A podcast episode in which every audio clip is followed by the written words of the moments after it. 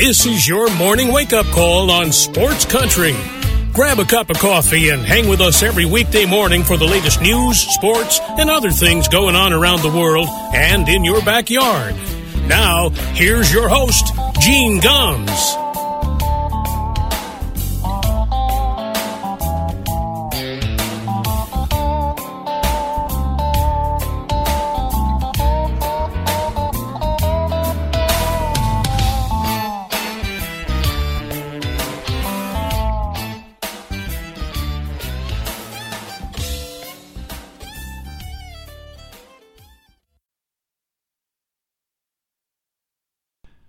Well, good morning, everybody. It's six minutes past nine o'clock here in Middletown, Connecticut. Welcome to a Monday morning wake up call on Sports Country Radio. It is a steamy day here in the Northeast. Uh, we are headed up into the 90s with oppressive humidity. Yeah, good, good day to be inside, but it could be worse. Uh, the folks down in the Carolinas uh, taking a beating uh, from Tropical Storm Claudette. So uh, uh hopefully uh, it's supposed to leave today. So hopefully folks are okay down there. But it has been a difficult 24 hours down in the southeast of the United States. lots to get to this morning. Spent a lot of time watching the U.S. Open yesterday. I always love to watch the U.S. Open because you get to see professional golfers a lot of times hit shots that you and I would hit hacking around, you know, our uh, our local uh, club. So um, it was uh, fun. It was uh, you felt bad for some guys, but uh, you didn't have to feel bad for Jon Rahm. He wins the U.S. Open yesterday. Um, birdied his last two holes, while the rest of the field basically uh, imploded, wet themselves, panicked whatever it is you want to use. Um, it was uh, a strange finish uh, with about nine holes to play, maybe eight holes to play. If you looked at the leaderboard, there were a dozen guys within a shot or two of the lead. I mean, it was crazy, and you're thinking, man, this is going to be a nutso finish. Well, within about three holes after that, maybe four, yeah, about three holes after that, you suddenly realize, now nah, this is a two horse race. Why? Because guys just, I mean, it was ugly. Um, and Rahm with those big birdies late, Louis Oosthuizen, his last two holes were disastrous. Hit a ball into a penalty area. I mean, just uh, on the 18th hole, he needed an eagle to have a chance to tie. He had no shot because his tee shot went in the penalty area. He had to take a drop, and then just had to lay up. And, and I mean, it was just. Uh, but nobody, and I mean nobody, collapsed the way that Bryson DeChambeau did. Now, I know it's not a very Christian thing of me, and it's probably not a very nice thing of me. Well, I know it's not a nice thing, but if there is a guy I root against more than Bryson DeChambeau in any sport, I don't know who it would be. I this guy yesterday was tied for the lead at 5 under par. He played 8 over par in his final 7 holes wound up three over par for the tournament. Ladies and gentlemen, it couldn't happen to a nicer guy. And look, I understand he's talented. I understand he won the U.S. Open last year. He was trying to become back, you know, back to back for the, you know, I think only the, uh, uh, maybe the second time or the first, no, the first time I think. Nope, check that. It would have been the third time since World War II for somebody to win back to back U.S. Opens. But this is a guy that thinks he's smarter than everybody else. And you know what? Maybe he is. But even if he is, you don't need to walk around and talk about it. Shut up. You know, he's one of those guys that just bugs the crap out of me because he's trying to uh, basically change the way the game of golf is played. And he's basically saying, I have the secret sauce and I'm going to show you how it's done. Well, here's the thing he can hit the ball a million miles. He looks like the Incredible Hulk. He took the, the benefit of the uh, pandemic and uh, bulked up, put on 30 pounds of beef. By the way, I wonder if anybody's done a drug test. Anyway, I digress. Uh, put on, you know, all kinds of muscle. He looks like, uh, you know, John Cena on the golf course and stands up and just absolutely rips the ball. Well, here's the problem. You can hit it a million miles, but if you don't hit it straight, it doesn't mean a hill of beans. And Bryson DeChambeau has a problem with hitting it straight. So yesterday he just there there was one I think I want to say it was the 15th, 14th, it was a par 5. He just uh, he looked like me. You know, hit it in the rough, try to hit it out of the rough, guess what? Back in the rough. Tries to hit it out of the rough a second time, it lands in a trap. I'm thinking, I've been there. I've done that you know, and just was uh, awful. So that was great. I mean, and and I, you know what, him and Brooks Koepka, I root against both of them. You know, this petty little feud. Jeff Jacobs had a column this weekend, uh, and uh, down in the uh, on the shoreline, and uh, and I, you know, basically like, hey, they're both coming to the Travelers. We want them paired together. No, baloney. I don't want that. Let's not feed into this crap because you know what? It's childish. Oh, he photobombed me. Oh, he walked by me with spikes. Cut it out. Jesus, grow up. It's friggin' golf.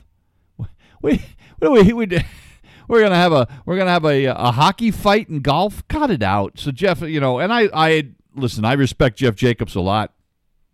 But the last thing I want to see are those two morons paired up together. You know, and so, uh, you know, and I was, uh, you know, yesterday I said, look, I really don't care who wins as long as it's not Bryson DeChambeau or Brooks Koepka. And that's really how I felt. I didn't care. And, and, I'll, and I'll tell you, I'm glad Jon Rahm won. Very likable guy. Now, you know, you felt bad for him a few weeks ago when, you know, he's leading a tournament by five or six strokes and has to pull out because he uh, tested positive for COVID. But this is a guy that had an opportunity to get a shot months earlier and chose to wait until the last minute to get it. He, I, I think he tested positive like three or four days after he got the first vaccine shot. But hey, it is what it is. Uh, it was at the Memorial a couple of weeks ago. You know, and uh, and I, and look, this is a guy. He's he's a Spaniard. He's got a temper, um, but he's also a likable dude. You know, he's got a young son.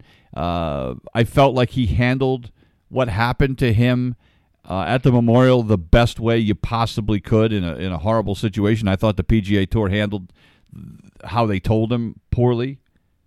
But this is a guy yesterday. I mean, I just enjoyed uh, watching him play. I enjoyed his fire when he hit that long birdie putt. And look, it was when he hit he looked like he was just trying to get it on the green. He had he had was in the bunker, and instead of going at the hole, he kind of played it out to the right because he knew if he went for the hole, there was a chance. I think it was the 17th hole. If he went at the hole, there was a chance that ball was going to roll straight off the green and into the little pond that was on the backside of the green. So he did the smart thing, played it out to the right. It was a long putt. I figured he had no shot to make it. He buried it. He's pumped. Uh, and you know it was it was fun to watch it. You know, and and it was the site of where he had won his first ever tournament, Torrey Pines. So obviously he has a soft spot in his heart for that.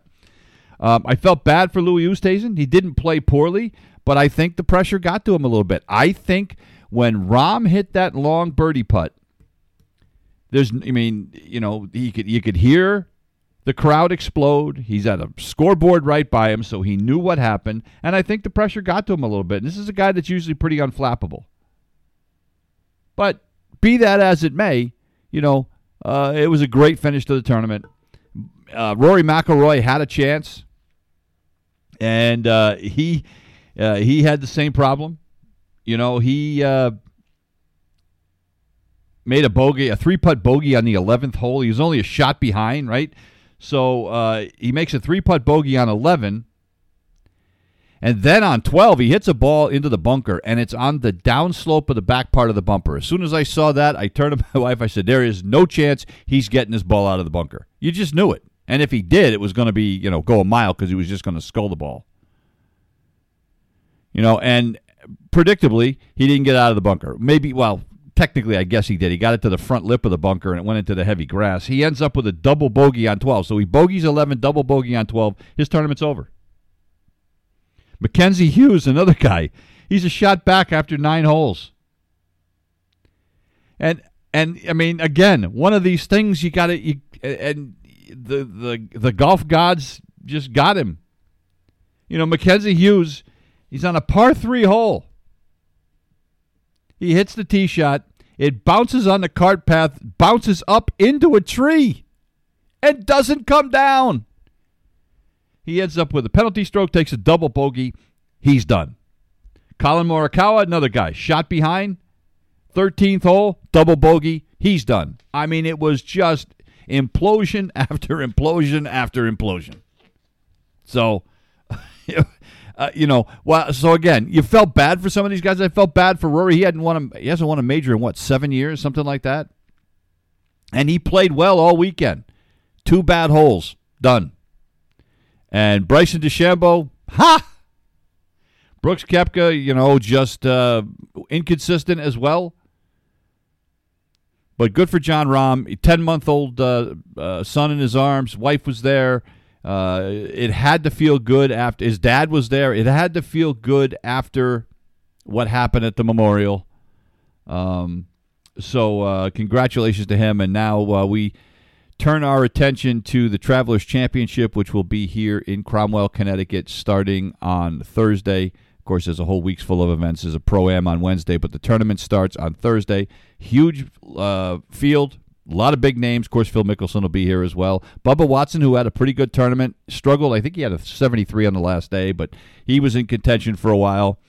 Um, you know, as again, Koepka, DeChambeau going to be here, so it'll be uh, uh, fun to watch. They're going to allow 10,000 people per day. I thought about going, and I just, eh, eh. Guess my old age, I guess. Uh, so anyway, but uh, we're going to have Sam Dostler on. We had him on for a few minutes the other day to talk about the U.S. Open, but we're going to have him on probably Wednesday or Thursday. I've got to touch base with him today uh, to talk about uh, the upcoming tournament. Looking forward to it, and it's going to be nice. Uh, it's always been uh, the PGA Tours. The players many times have voted it um, as their favorite tournament of the year and uh, I don't expect that this will be any different. And it's going to be great to have fans back in the stands once again. So that'll be starting on Thursday. Uh, all right, so now we turn our attention to baseball, and uh, the Boston Red Sox started uh, Sunday in first place in the American League East, half a game ahead of Tampa, and they had uh, just beaten Kansas City on Saturday, seven to one after losing Friday night's game. So they're going for the series win, which you know to me, and I've talked about this is key. You know, all the Sox have to do is win series. Just win every series between now and the end of the year, and you're in the World Series. Because not only are you going to be in the playoffs, but if you win every playoff series, you're in the World Series. You win that, and you know you win that series, and guess what? You're going home with a trophy.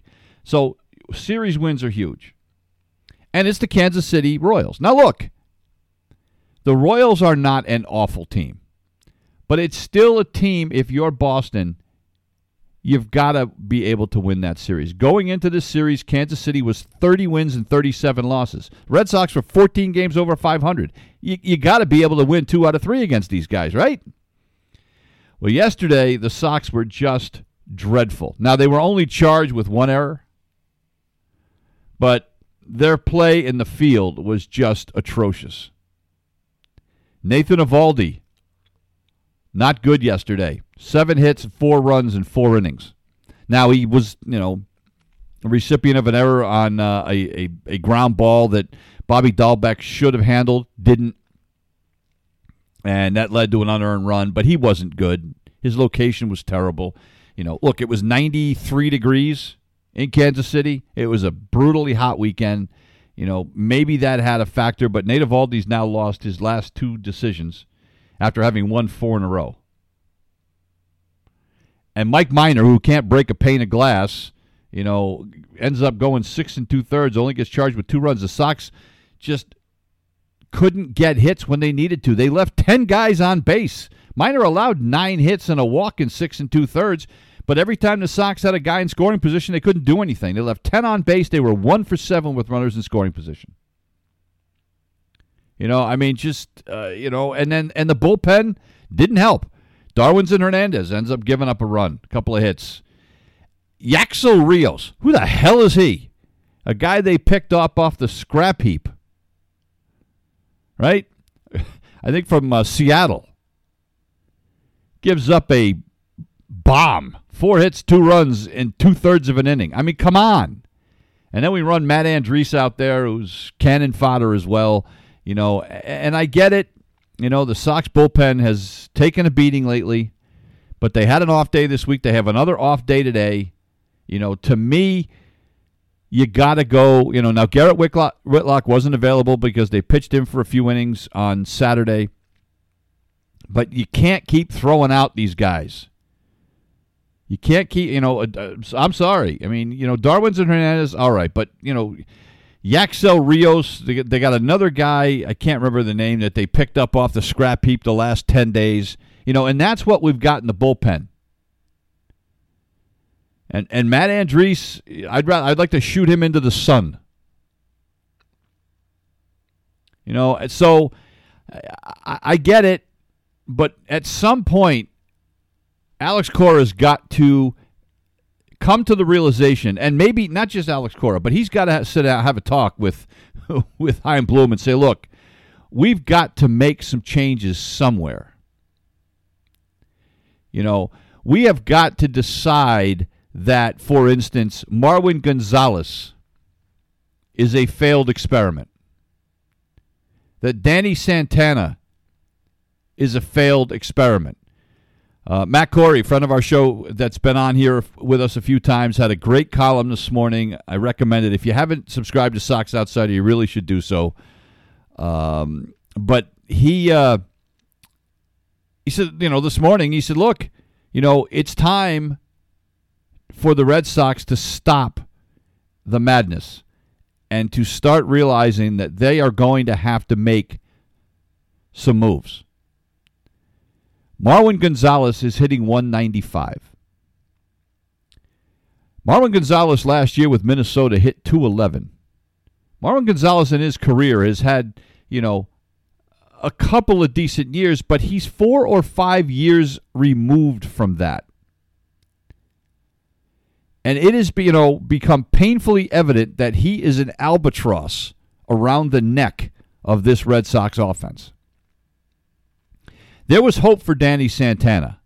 You know, now and and I I'll give Danny Santana a little bit more leeway simply because you know, he didn't start playing until a few weeks ago. He spent the first part of the season on the disabled list because of uh, a, foot issue that kept him out of uh, spring training as well. So I'll give him a little bit more rope. But it's time for the Sox to pull the plug on Marwin Gonzalez. So, and I don't know if they will, but they need to. And why do they need to? Because the Red Sox need to immediately, and I mean immediately, get to Worcester and get young Jarren Duran up to the big club. It's time. Look, Duran's 24 years old. He's kicked around in the minor leagues for a few years. He's got the experience that he needs down there, and he has shown that he can hit the ball. He's in AAA in Worcester. He hit a walk-off home run to the opposite field yesterday to win the game in the 10th inning. He is tearing the cover off the ball in Worcester. He's slugging 627 in 30 games in AAA. He had multiple hits in six of his seven games before yesterday. He's got 12 home runs down there. It's time. The 12 home runs is the second most in the AAA. You know, come on. Get him up. Let him play. Put him in there every day and put him at the top of the lineup. It could serve two purposes. A, you get a legitimate leadoff hitter. You get another guy that can contribute to this offense because Lord knows, you know, there's been a dearth of that. Although some guys are starting to pick it up, it's been great to see uh, Bobby Dalbec hitting the ball the, over this weekend in Kansas City. He looked great. He had a great weekend. Let's hope the hell he can continue it this week when they have to play the Rays and the Yankees. But get him up. And then you stick him in left field every day. You put Alex Verdugo back in center field every day. Hunter Renfroe in right field every day. Period. And then Kike Hernandez, and I get that, you know, the outfield is his best position, but you still you use him as your fourth outfielder, but you play him at second base. And he becomes a bat off the bench. You know, and Kike had a nice home run yesterday, had a couple of hits, but he's only hitting 233. You know, anything you get from him has been a bonus. Duran has shown that it looks like he is ready to contribute. So let's get it done. I don't know if they will, but it needs to happen. And maybe they're going to wait. Maybe they want to wait to bring him to Fenway and have him start at Fenway. You know, so maybe they leave him in Worcester for a few more days this week, but they're coming home to play the Yankees.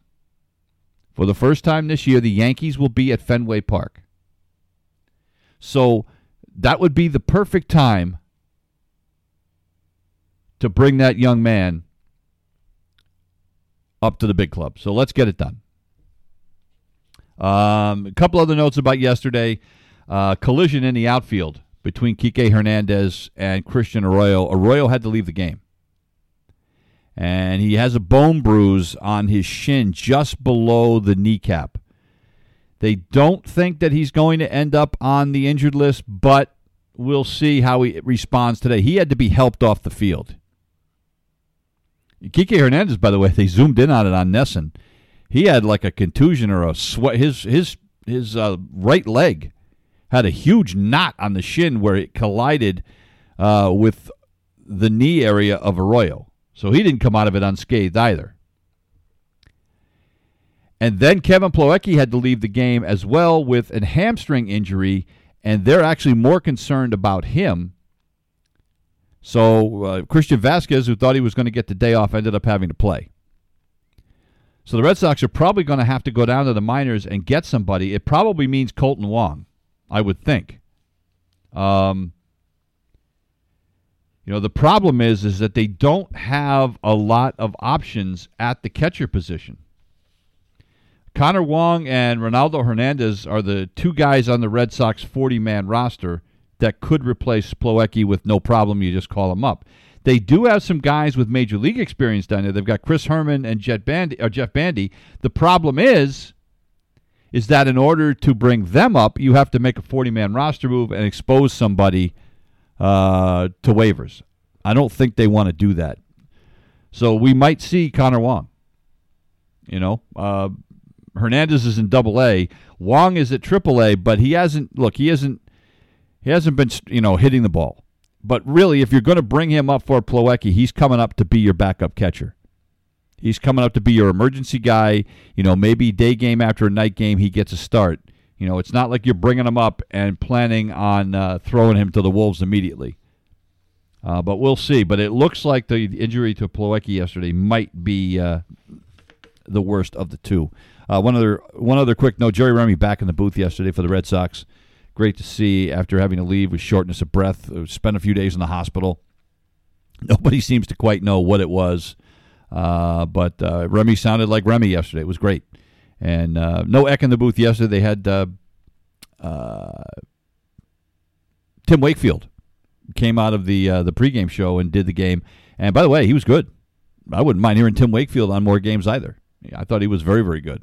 So it is 31 minutes past the hour. We got to take a break. When we come back, we're going to talk about why the Red Sox are still in first place despite the subpar effort yesterday. Back in a minute. You're listening to the Wake Up Call on Sports Country. It's 33 minutes past the hour. Welcome back to the Wake Up Call here on a Monday morning. Uh, programming note no show tomorrow. Uh, so I will not be here on Tuesday, but we'll be back on Wednesday and uh, here for the rest of the week. But uh, no show uh, tomorrow morning. Uh, by the way, I hope everybody had a great Father's Day. You know, it's funny. I was uh, realized last night. I'm sitting. Uh, my wife had gone to bed. Barb's not feeling well. She's got a summer cold, which is really what you want. Uh, but uh, you know, the good news is, you know, I was, I was, we were laughing about it, but it's like, and I was like, thank God, it's, you know, you know, now it's like a cold. You're like, oh, thank God, you got a cold you know, it was not COVID, uh, but she got a head cold, and so that hasn't been a lot of fun. So she had gone to bed early, and I'm I'm sitting last night, and I realized not only was it Father's Day, but yesterday would have been my dad's birthday, and I, you know, my dad's been gone for nine years now, but. Uh, uh, you know, it's one of those things where uh, you, are getting old, and uh, I, I'm in many way, in many ways, and I, am hoping in the good ways. Although I guess my wife could probably tell you better. Uh, every year I go by, I think I I become more like my father. Uh, you know, I so I don't know whether that's good or bad, but uh, I still my dad's been gone nine years, and I still, um, probably once a week, want to pick up the phone. You know, and I'll think about something. I'll be like, ah, let me call my father. And I don't know, maybe this never goes away. I don't know, uh, but I was like, you know, I'd love to be able to pick up the phone and call my dad. You know, he passed away from lung cancer. He was only 73 years old, so in my mind, he should still be here. So I think maybe that's maybe that's my problem. But uh, anyway, so I hope you all had a great uh, Father's Day. Um, so the Red Sox, despite stinking yesterday, remain a half a game up on the Tampa Bay Rays, and that is because the Rays lost their sixth straight game yesterday. This was a team that had the best record in baseball a week ago and all of a sudden they can't get out of their own way. They got swept in a four game series by the Seattle Mariners. Seattle Mariners that are suddenly very hot and they're trying to stay in the race in the AL West, but they're still six and a half games back of uh, Houston and Oakland. That's despite with the four wins in a row over Tampa. Uh, but uh, Shed Long Jr. yeah, I said the same thing. Who? Shed Long Jr. with a grand slam home run in the bottom of the 10th inning to send uh, Mariner fans home happy as they beat Tampa uh, yesterday by a final of 6 to 2. Um, McClanahan got the start for Tampa was really good. And the bullpen did a good job, but uh, Diego Castillo uh, with a very rough 10th inning. Of course, they already start with a guy on base, right? But he then you walk somebody, gives up a couple of hits, including the grand slam, and see you later. Uh, Marco Gonzalez, a solid start for Seattle, and then an outstanding job. Three and two thirds out of the bullpen. Uh, four guys walked just one batter, gave up no hits in three and two thirds innings. So uh, a great win uh, by the Seattle Mariners. By the way, it was just the first home run of the season uh, for Shed Long, who actually had started the season on the injured list with a stress fracture in his right uh, right shin. So he'd only played 11 games since returning. So uh, Tampa in a slide. Well, now we have the showdown because the Red Sox head to Tampa to take on the Rays. And then, of course, as I said, this weekend they've got the Yankees. Last year, the Red Sox had four wins and 16 losses against the combination of the Rays and the Yankees. Four and 16. This year, the Red Sox are 6 0 in games against Tampa and the Yankees. So, you know, which is great, but at the same time, you're going, oh, you know, the law of averages says this can't continue, right? I mean, you just you just know that at some point uh, the party's got to end, and uh, so the Rays are going to bring up the number one overall prospect in all of baseball to face the Boston Red Sox this week. Wander Franco, who is the consensus number one for the last two years, he's only 20 years old, is going to come up and make his major league debut on Tuesday against the Boston Red Sox. He's uh, the last time a number one overall prospect came up uh, was uh, Vlad Jr. a couple years ago. So Wander Franco is the most anticipated call up since then. Even more anticipated, probably, than, believe it or not, than Fernando Tatis Jr., who is, you know, according to most people, the greatest things in sliced bread, who, by the way, is hurt again. Um, can't seem to stay on the field uh, lately, and you feel bad for him because what a talent if they could keep him healthy. Uh, but anyway, so Wander Franco is coming up, and uh, he has been absolutely tearing up AAA pitching this season. He's hitting 315.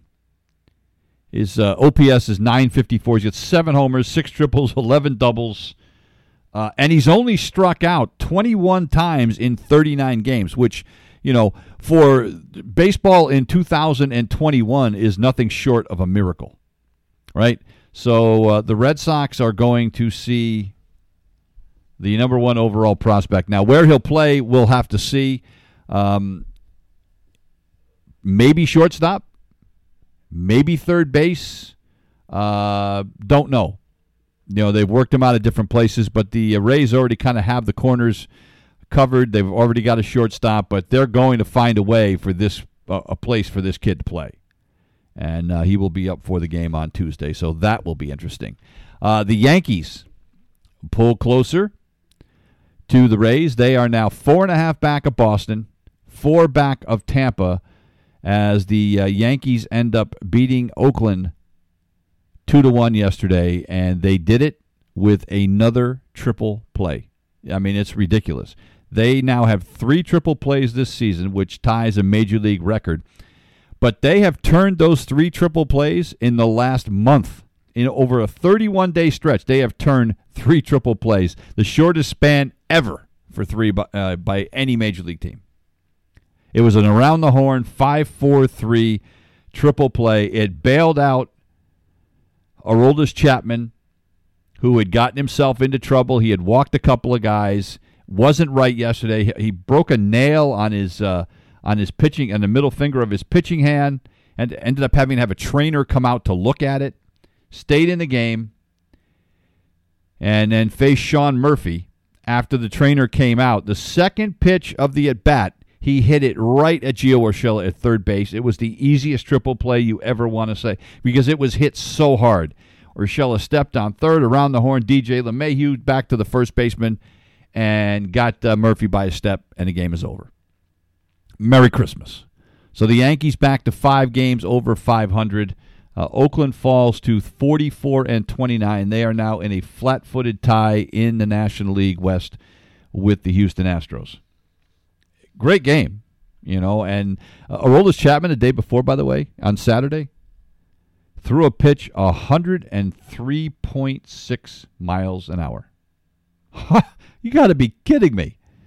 But yesterday, you could tell, you know, and maybe it was the heat Maybe it was the fact that he had overexerted himself the day before. He topped out at 98 yesterday, which, by the way, is nothing to sneeze at. But for a guy that's usually in triple digits, he obviously wasn't right yesterday, and the triple play uh, was was a godsend for him. He picked up his 16th save of the season.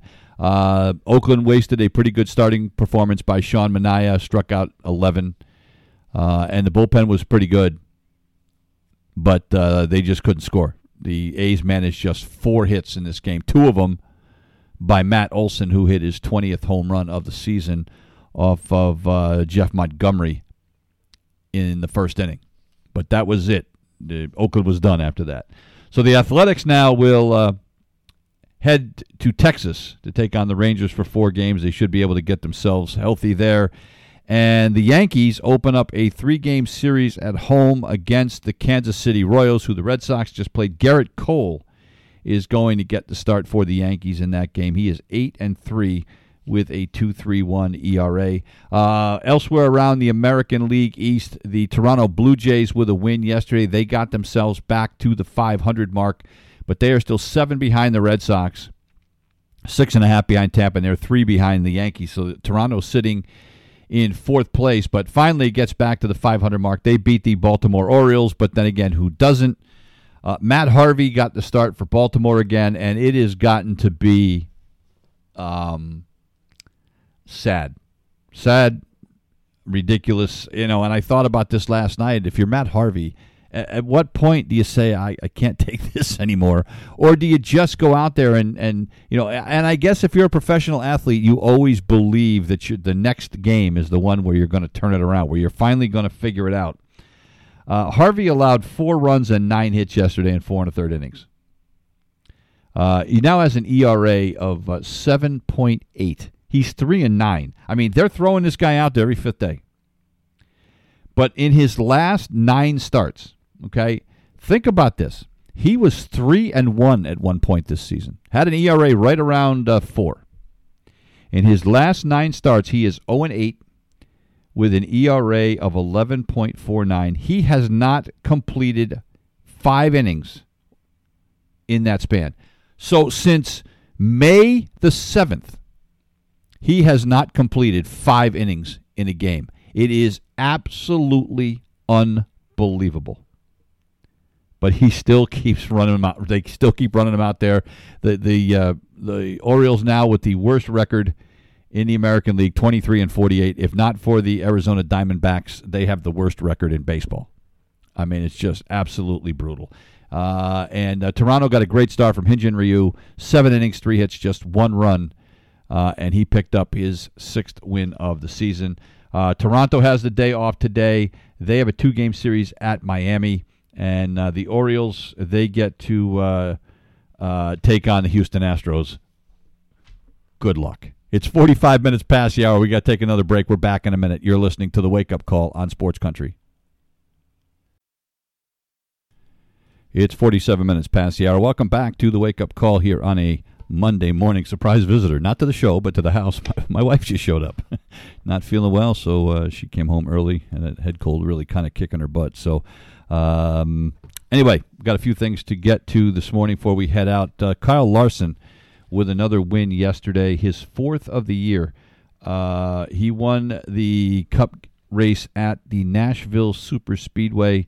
Um, he led 264 of the 300 laps on Sunday. Uh, it's his third consecutive win. As I said, fourth overall. Uh, Rick Hendrick's cars have now uh, been to victory lane six consecutive weeks, uh, dating all the way back to Alex Bowman's win on uh, May the 9th uh, at Dover. So a great win for Larson. And look, this is a guy that was I don't know. I guess the only way to put it, he was, you know, on he guy that was suspended. Wasn't sure, uh, you know, what his future w- was. And here he is now with more wins than anybody else in NASCAR this year. So uh, good for him. Uh, and again, you know, if you're one of those people that believes in second chances, it's a guy you, you got to root for a little bit. Uh, NHL action yesterday, and uh, Vegas and Montreal now tied at two apiece. The uh, Golden Knights with a 2 1 win last night to even the series up. These uh, Montreal Canadiens, very, very pesky. A lot of people thought that that Northern Division with just the Canadian teams in it was weak. Montreal has come down and uh, showed them uh, not so much. So uh, a great win yesterday. Nicolas Roy with a goal, 118 into overtime to tie the series up. Game five is in Vegas, and that'll be coming up on uh, Tuesday night.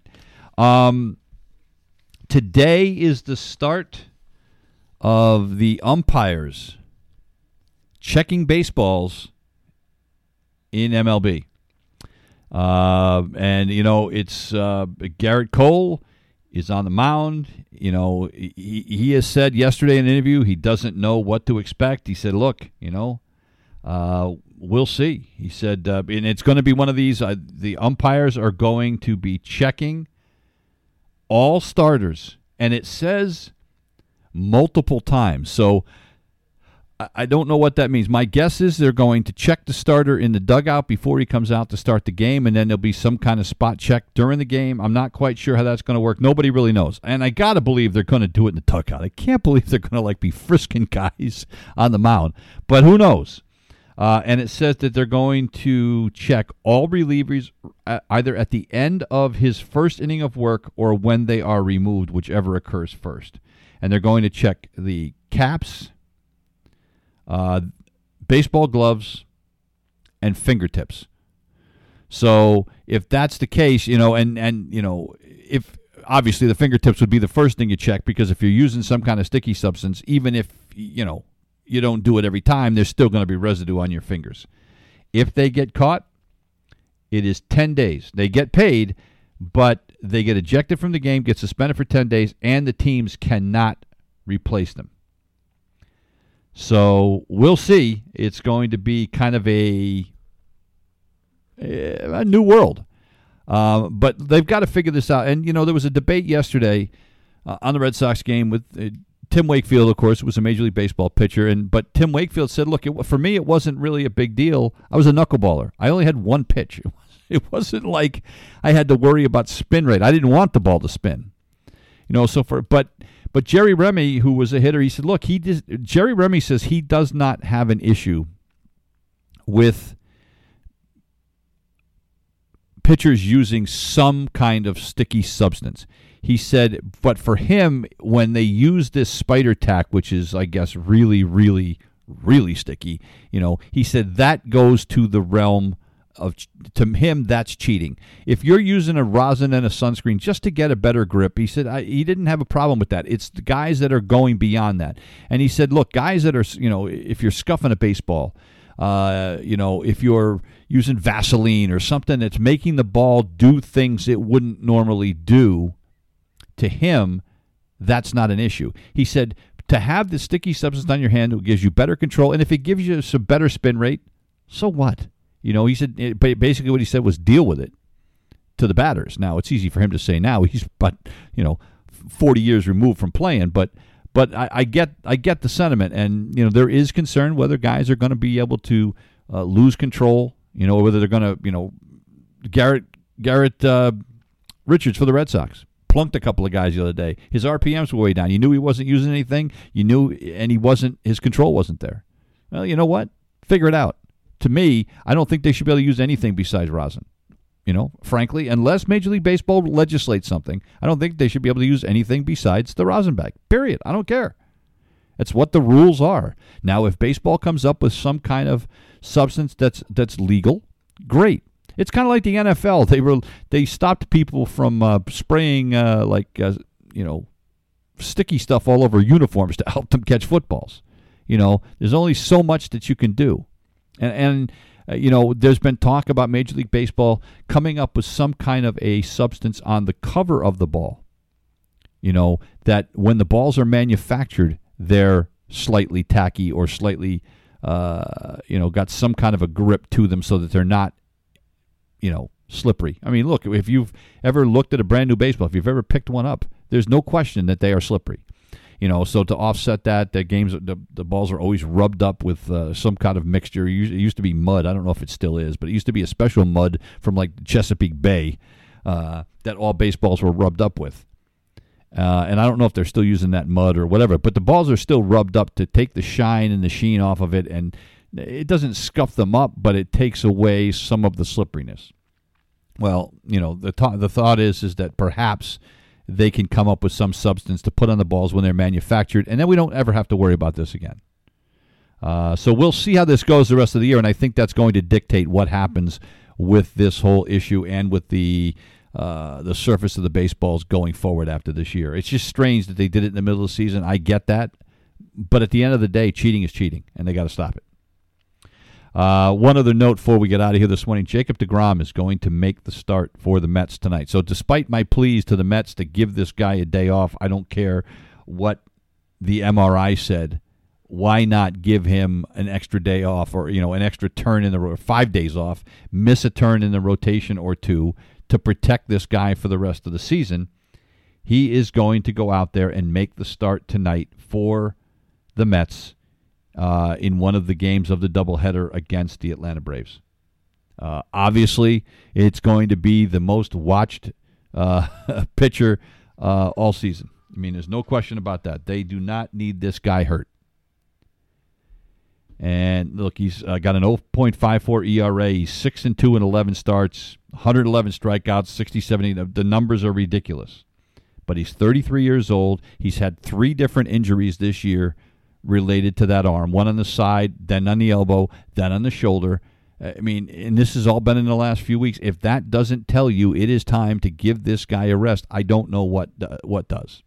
And if the, it, to me this shows a lack of guts by Mets management by not saying to Degrom, "We're going to give you a day off."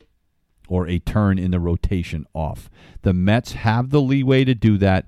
They have a four game lead in the National League East. I understand that Atlanta is one of the teams that's chasing them, and you're playing them in a doubleheader today. I get that. You, you know, it's an important series, but at the end of the day, what happens in August and September is much more important than what happens today.